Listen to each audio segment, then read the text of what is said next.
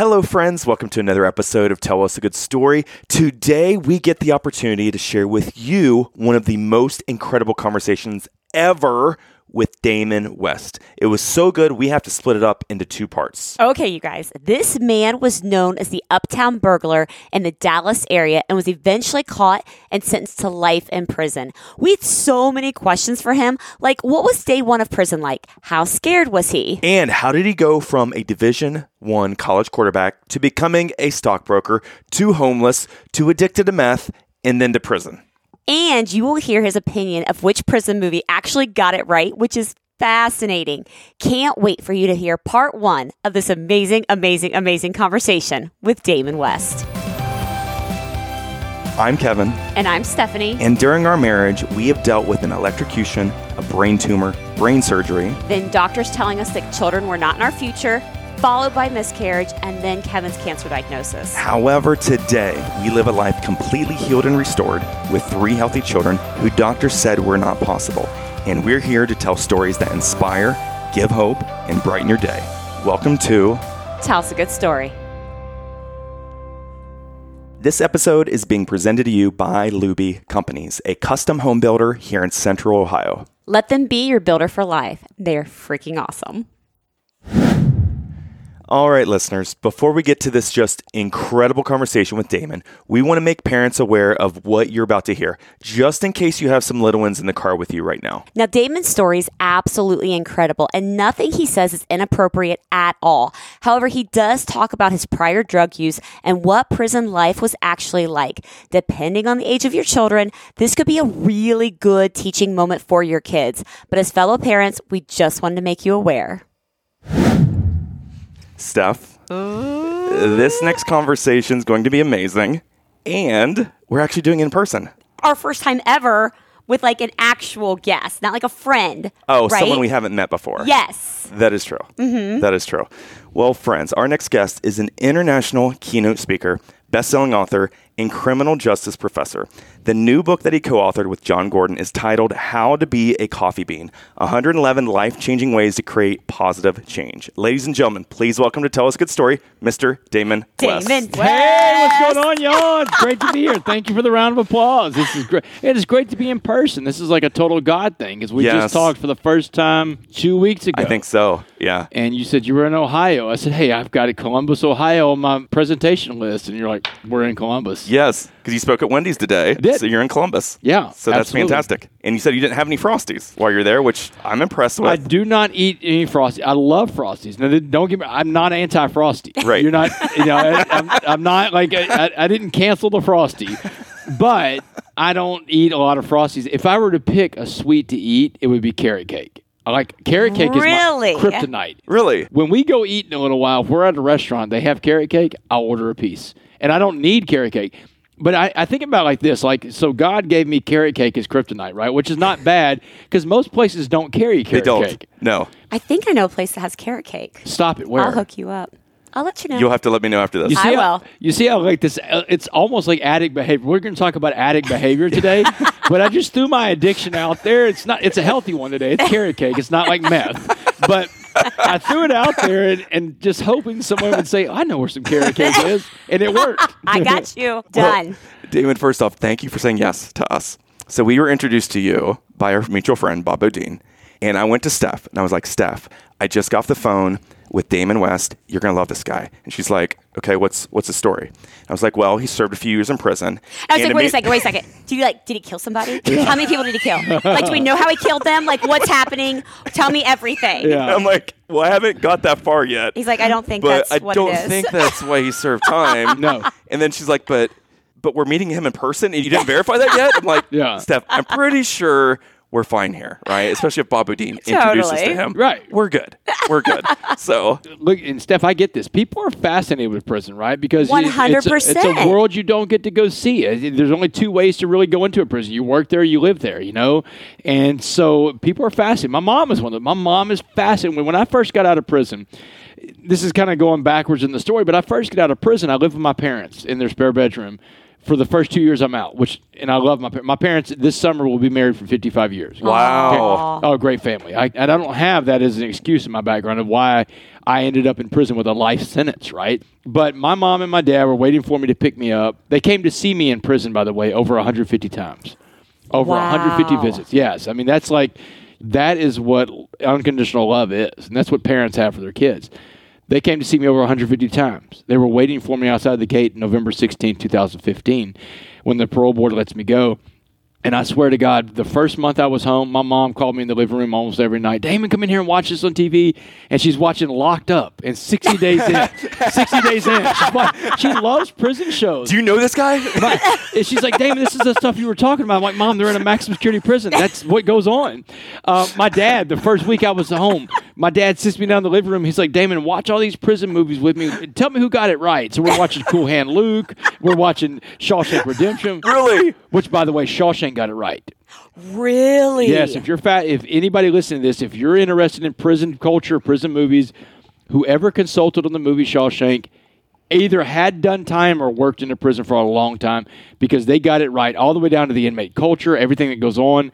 They got prison right. It's the best prison movie ever. Okay, remind me when we go to dinner later, I have stories. So we interviewed the director of Shawshank Prison, which is an hour north of here in Mansfield, Ohio. It's right down the road from here? Yes. Yeah. Wow. Yes. So if you're ever back here in Columbus, Yeah. Ohio, we will gladly mm-hmm. take you there and go on a tour because that's where they filmed the movie Shawshank. Incredible. And it was actually a real life prison at some point and then closed and they made the movie there. But I've got some stories for you after Let this. me ask y'all something about Shawshank. This will roll perfectly into the podcast.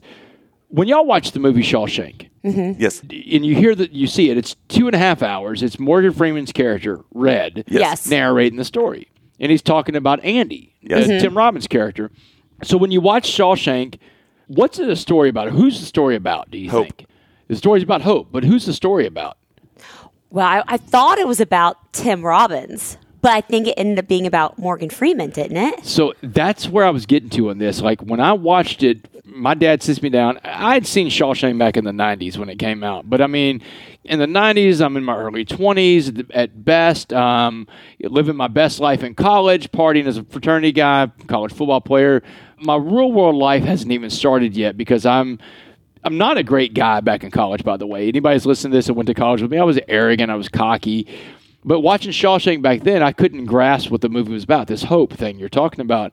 But after I got out of prison and watched it with my dad, I watched it and I realized this story is Red's story. It's Morgan Freeman's story. It happens to be that he's telling the story about the guy that saved his life. Because he's telling the story about this guy named Andy Dufresne who comes into this prison Right. and changes everything in that prison.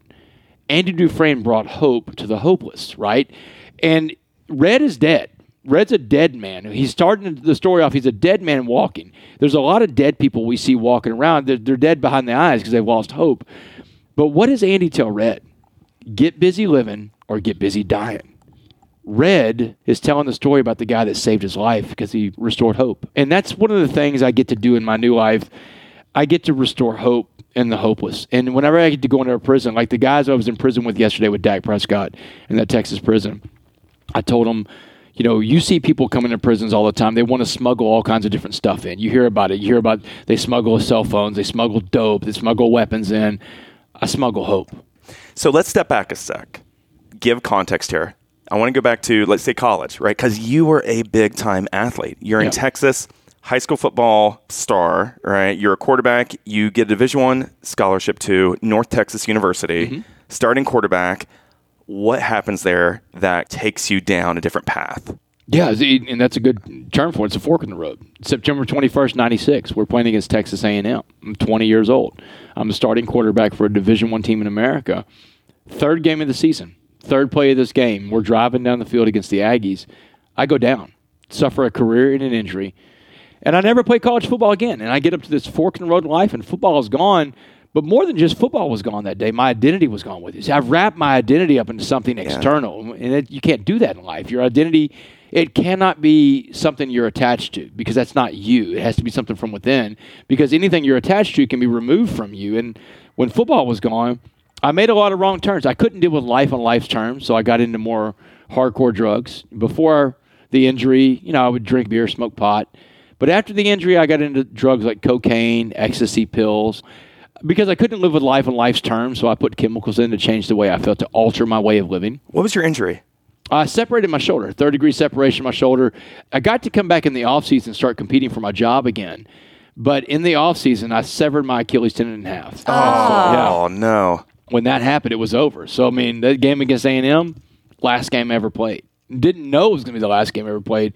But the Achilles tendon thing was too hard to come back from. That was just a, that was a devastating injury. I believe it. yeah. So, how did you get introduced to cocaine or meth? Or ecstasy, or all of ecstasy? it, yeah. Is it the circle of friends that you were hanging out with? How how do you get introduced to that for the first time? Yeah, so there were guys that, that I mean, I knew that did that stuff. They were in the fraternity. They played sports with me. Guys on campus. You know, but it was a world I didn't get into the cocaine and stuff like that because I was so busy in football. You know, Right. I was so determined to be, a, and I'm an underdog, man. I'm I'm an undersized quarterback. I'm five foot ten, 165 pounds. Back then, no one wanted short quarterbacks. I had this giant chip on my shoulder which a chip on your shoulder can be a good thing too. It can be the thing that motivates you every day. But this giant chip on my shoulder was to work harder than anybody else to get where I wanted to go. So when I had football to focus on, my energy was there. I didn't have time to go party and do cocaine. I would Yeah. go drink some beers and, and and do that. I would you know I would smoke some pot. But I'm not I'm not getting off in the hardcore stuff. I don't have a reason to. But when I lost football, all my reason for living was gone. And instead of falling back on the things like the way I was raised in a home where Christ was at the center of everything, that's gone too. I've lost that along the way. So, is it one of those situations where once you take one of the hardcore drugs, is it immediately you're hooked? It wasn't like that for me until meth, which comes Really? later in the story. Yeah, meth was meth was one of those drugs. Uh, you know, it's like touching a live wire. I was instantly hooked with methamphetamine. I mean, just like that, instantly hooked. But it's made in a lab. It's made to get you hooked. And I- Okay. when I, I smoked meth one time and I was instantly hooked. Now the the cocaine and stuff like that. Yeah, I mean, I, I like the feeling of it. I didn't get hooked immediately. I was hooked eventually, but in my addiction, I mean, I'll do I'll do things. I'll addicts give up their goals to meet their behaviors. Hmm. Addicts give up goals to meet behaviors. That's what addiction is. Focused people, driven and successful people, they give up behaviors to meet goals, but not an addict. Now, look, I'm not just talking about drug and alcohol addicts here. I'm talking about any kind of addict food, money, clothing, shopping, the internet, Instagram, social media. Anything that you can be addicted to that takes you away from the most important things in life, you can be an addict to that too. And you'll give up your goals to meet your behaviors. So did you sell then? Sure, absolutely. I mean, it, in order to, be, to get my drugs for free, I would sell drugs too. I mean, that's most drug users end up being drug dealers too. But I mean, I'm not the kind of drug dealer that uh, I'm not Scarface. I'm not sitting with you know a, a, in a nice house or anything like that. I sold enough to be able to pay for my own, and that's generally how you know it was in college and right for college. You know, you four or five buddies want to go in and get some coke, and hey, I'll go put it together. i'll put the deal together, and you know, you tell everybody a little bit higher number on what it's going to cost, and yours is paid for too. Steph, what's most important to you when it comes to building a new home? Okay. I want a builder who's an expert in what they do, is going to be honest with me, and cares about even the smallest of details. Well, thankfully, we know just the builder. you know it. It's Jay and Connie Luebbe with Luebbe Companies. Friends, don't just take our word for it. Go check out their website at luebbecompanies.com. That's L U E B B E companies.com. Let them be your builder for life. They're freaking awesome. So here's what is very interesting because, Steph, we watch Home Alone and the two burglars in there were what, the wet bandits or something? Yes. Damon ends up going on kind of a, a burglar spree, right? To the point where he was given a nickname. Wait, wh- you actually you wait, wait, wait. You robbed houses? Yeah, what what Rob? Wait, why are you so excited about that? I don't know. So here's where like definitions matter. R- robbing someone in the state of Texas, where you have a weapon or you you the fear of a weapon is used, like you can you know you put your finger in your jacket and raise it like you Right. got a gun. That would be a robbery because it looks like you have a weapon. A burglary is when you go into someone's house without their permission and you take things. That's Okay. what- Yes. Okay. So, so did I break into people's houses? Absolutely. I have a lot of victims out there. I, I mean, look, my victims, the people whose homes I broke into, I didn't just steal their property. I stole their sense of security, and I don't even know if they're going to get that back. Mm-hmm. You know, Right. they'll live with that for the rest Fear. of their lives. Oh man, I. who knows the amount of damage I did to my victims. And there's a there's a subset of people that I negatively impacted to a, a very high degree, and, and I don't know if they ever recover from that. But in my life as a burglar, we we I I use I statements here because I own my behaviors. That's part of like living a life that's real. I broke into people's homes and didn't just steal their property. I stole their sense of security.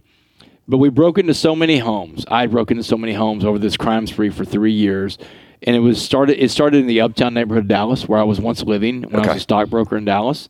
But they called these burglaries the Uptown burglaries, Okay. and I was known as the Uptown burglar.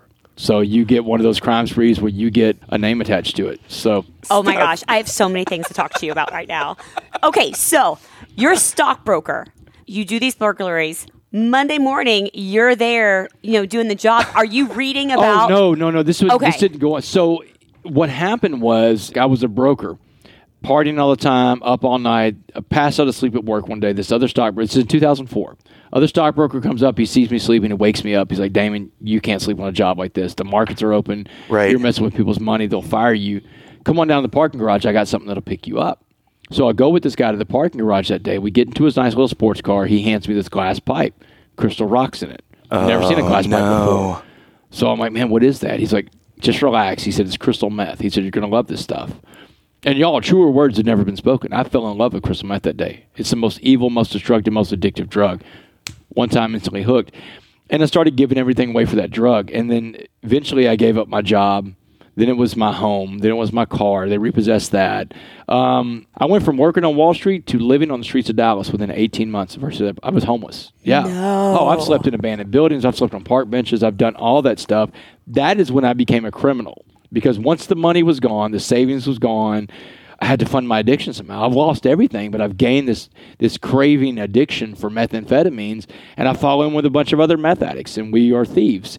Theft and meth go together like rats and trash. Mm. Take that to the bank. Really? Oh, that's for sure. Yeah, absolutely. You're going to be stealing. Well, you, you can't hold down a job. You're incapable of doing that. And then you've got to fund your addiction somehow, and you resort to crime. So many people that are locked up in the prison system in America are in there because of drugs. Now, they got a burglary charge, theft charge, whatever, but it goes back to a lot of drugs. You know, female prisoners. You look at a lot of female prisoners that go in for prostitution go poll people that have been to prison for prostitution. Most of that was around drugs. Drugs. When I was in prison, uh, you know, I was a sober observer to what was going on around me. I'd gotten a bachelor's degree back in 1999 from University of North Texas in sociology. So when I get to prison, I'm a sober observer of what's going on.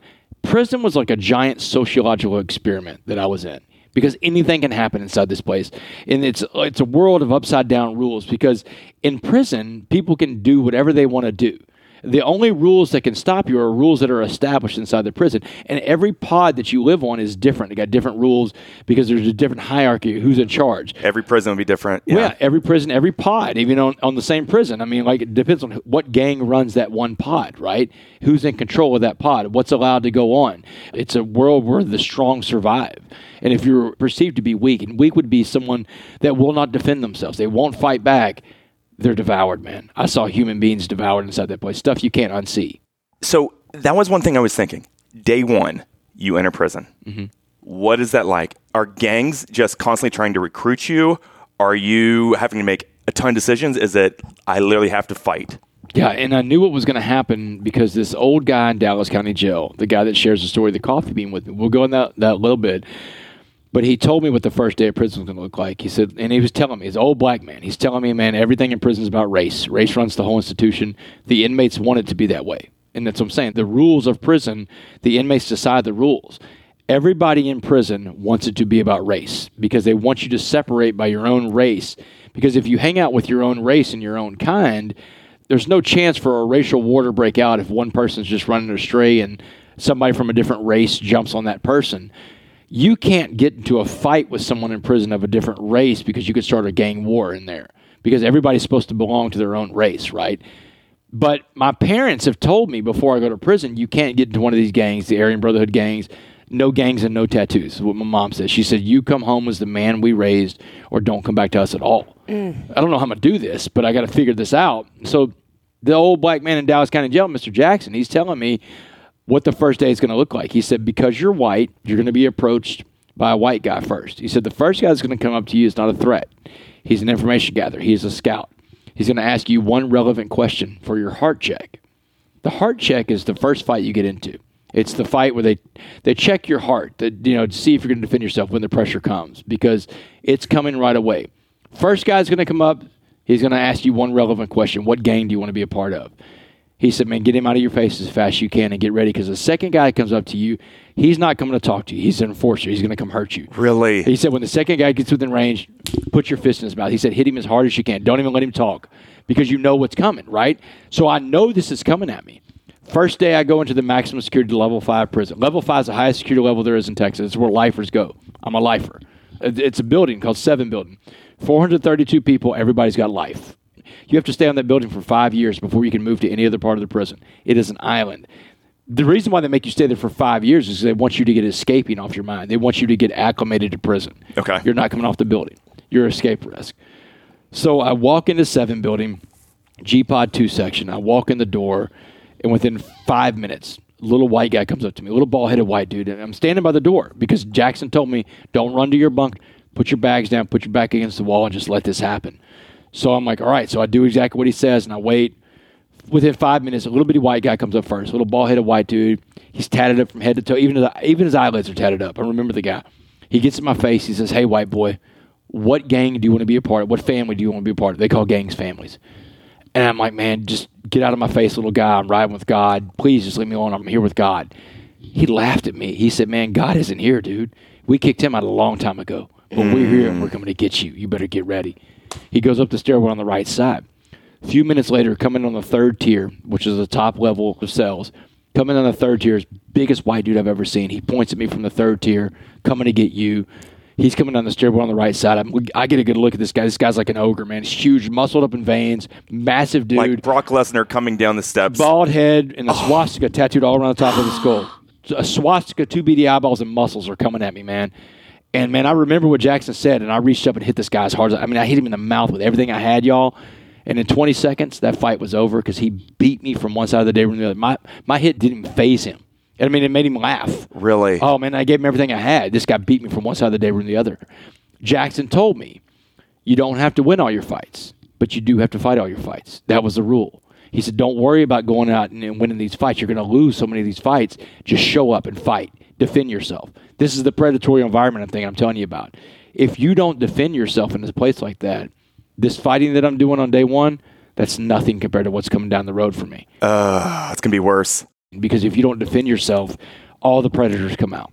Because this is someone that won't hurt them, that won't fight back, that won't give them a black eye, won't bust their lip. It's easy prey, and there's going to be guys that are like that. And these are the guys, you know, you see a guy that's been raped repeatedly, passed around, and broken as a human being. Men are broken when that happens to them. Broken. They're just not the same person anymore. I didn't want to be one of those, you know. So Jackson's like, just defend yourself. Just go and fight. Don't worry about winning and losing. That's what I did, y'all. I just mm-hmm. for two weeks I fought the white gangs. I mean, and lost most of my fights. After that, it was the black gangs because Jackson told me you'll fight the whites first, then you fight the blacks, and then you'll earn the chance to walk alone. It took me almost two months of fighting. Constant Really? fighting. Probably three dozen fights in the first two months. Lost seventy five percent of my fights. Wait, where are the guards in this? Yeah, I mean, here's the deal about fighting in prison. Like, it's prison. There's going to be fights. The guards know there's going to be fights. The inmates know there's going to be fights. Guards typically are like, hey, look, I got a job to do. My job is to make sure that y'all are doing the right thing when I'm around. You know, if I'm not around, I can't see what's going on. Wait till I get out of the pod. That's generally the, the mindset of the guards because the guards can't stop that from happening. It's prison. That's part of the prison culture. Mm. Violence, violence is the glue that holds all of prison together.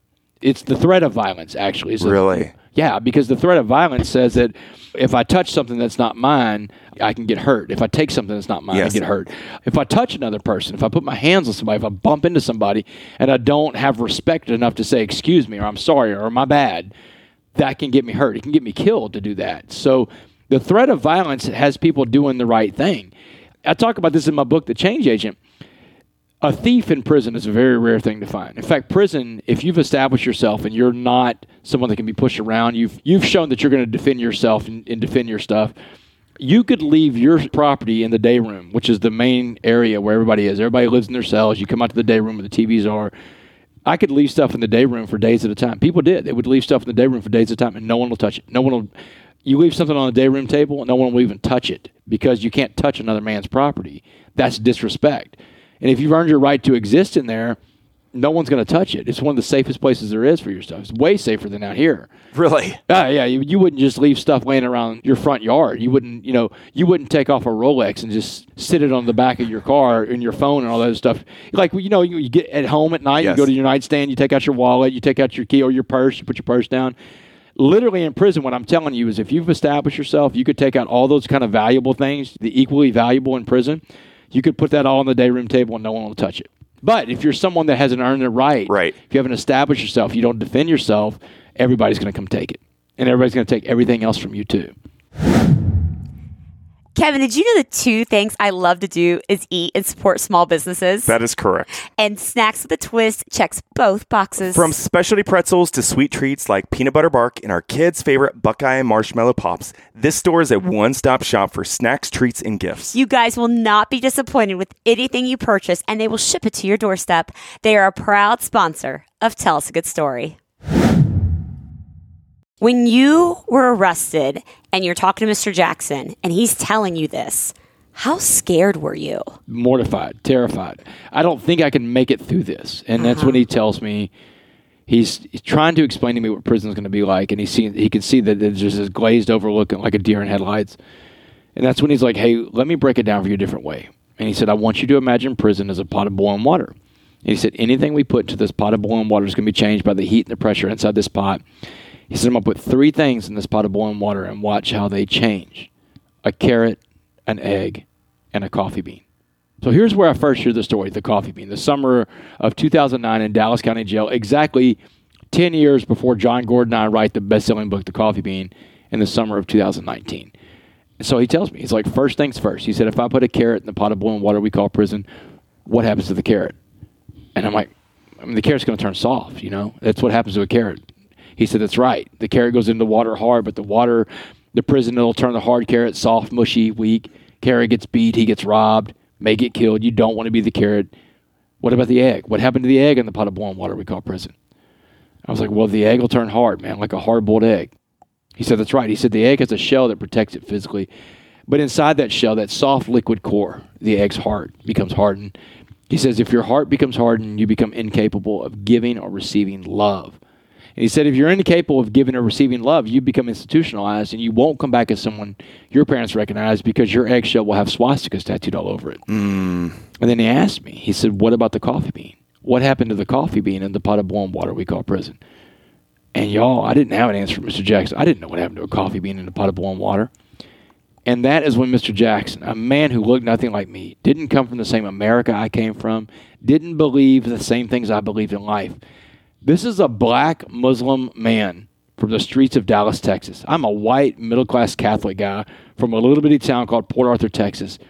But this man who was so different than me shared with me one of the most important and transformational messages I've ever received in my entire life. And like I tell people all the time, the moral to that is this if you ever shut yourself off to people because of their differences different race, different gender, ethnicity, different religion, different political views than your own. If you close yourself off to people because of their differences, you're going to miss some of the most important lessons and some of the best friendships in this life. Because Mr. Jackson shared with me that day. He said, if I put a coffee bean in the same pot of boiling water we call prison, he said, now you got to change the name of the water to coffee. Mm. Because he said the coffee bean, the smallest of the three things, he said, small like you, had the power to change the entire atmosphere inside that pot because the power was inside the coffee bean. He said, just like the power is inside of you. It changed the atmosphere. It didn't change oh him. Oh my gosh. This Mr. Jackson sounds like Morgan Freeman. I was thinking the same thing. I'm like, is this red? Are we talking about red here? What do you look like? Yeah. He was incredible. I have a question for you because you said when you're doing the drugs, like you got away from God. Like God means nothing to you.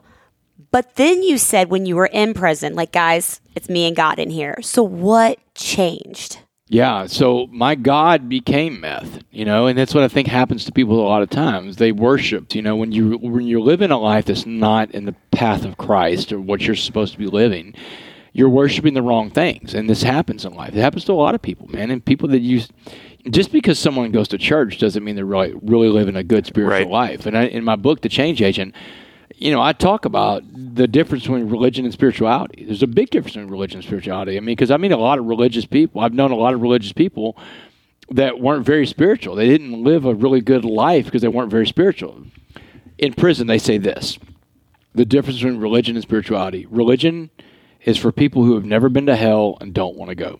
Spirituality is for people who've been to hell and don't want to go back. Mm. You know, and if you've been through something like you've been through something in life, you've been through something in life, you've been to hell. You don't want to go back. There's different versions of hell. It doesn't have to be this fiery pit. Life is tough. Life is Yes, hard. it is. But spirituality is the thing that holds us together from that. When you live in the, you know, what Christ wants you to live like. And whenever I got into prison, the activating event for this goes back to the day I was sentenced to life in prison, May 18th, 2009. It's also the day that I have that conversation with my mom and my dad. My mom's telling me no gangs, no tattoos.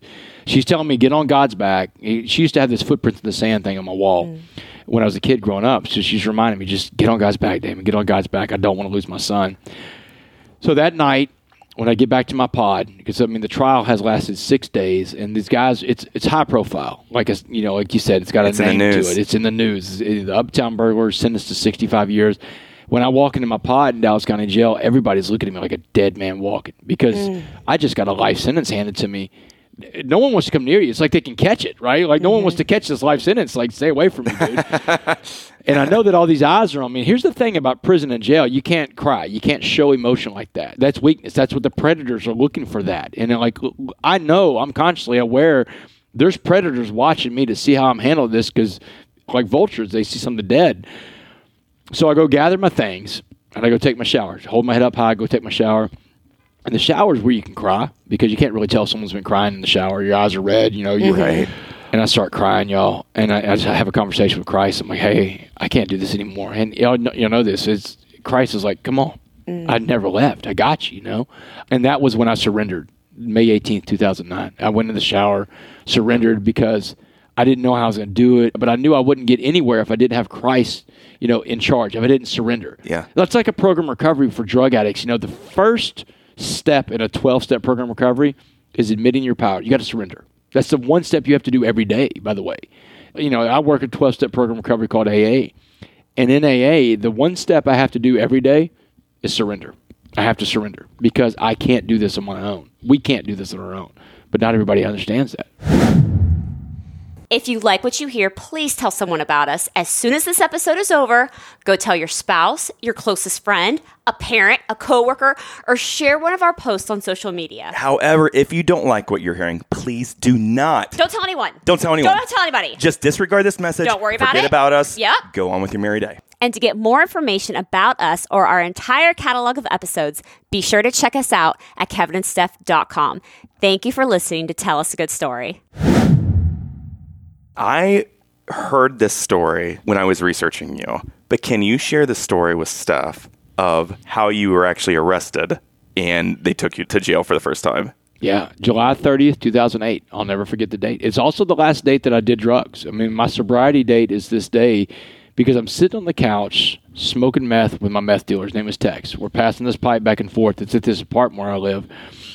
And I'm telling Tex, dude, you don't want to be here. The cops are closing in on me. The end is near. 10 days before this, they picked up my partner in crime, Dustin, in a stolen car. So they've got my partner in crime in custody, which means I know they're going to get to me because they're going to break him. Mm-hmm. And man, just as I'm passing the pipe back to Tex, the window on the right blows out and shatters.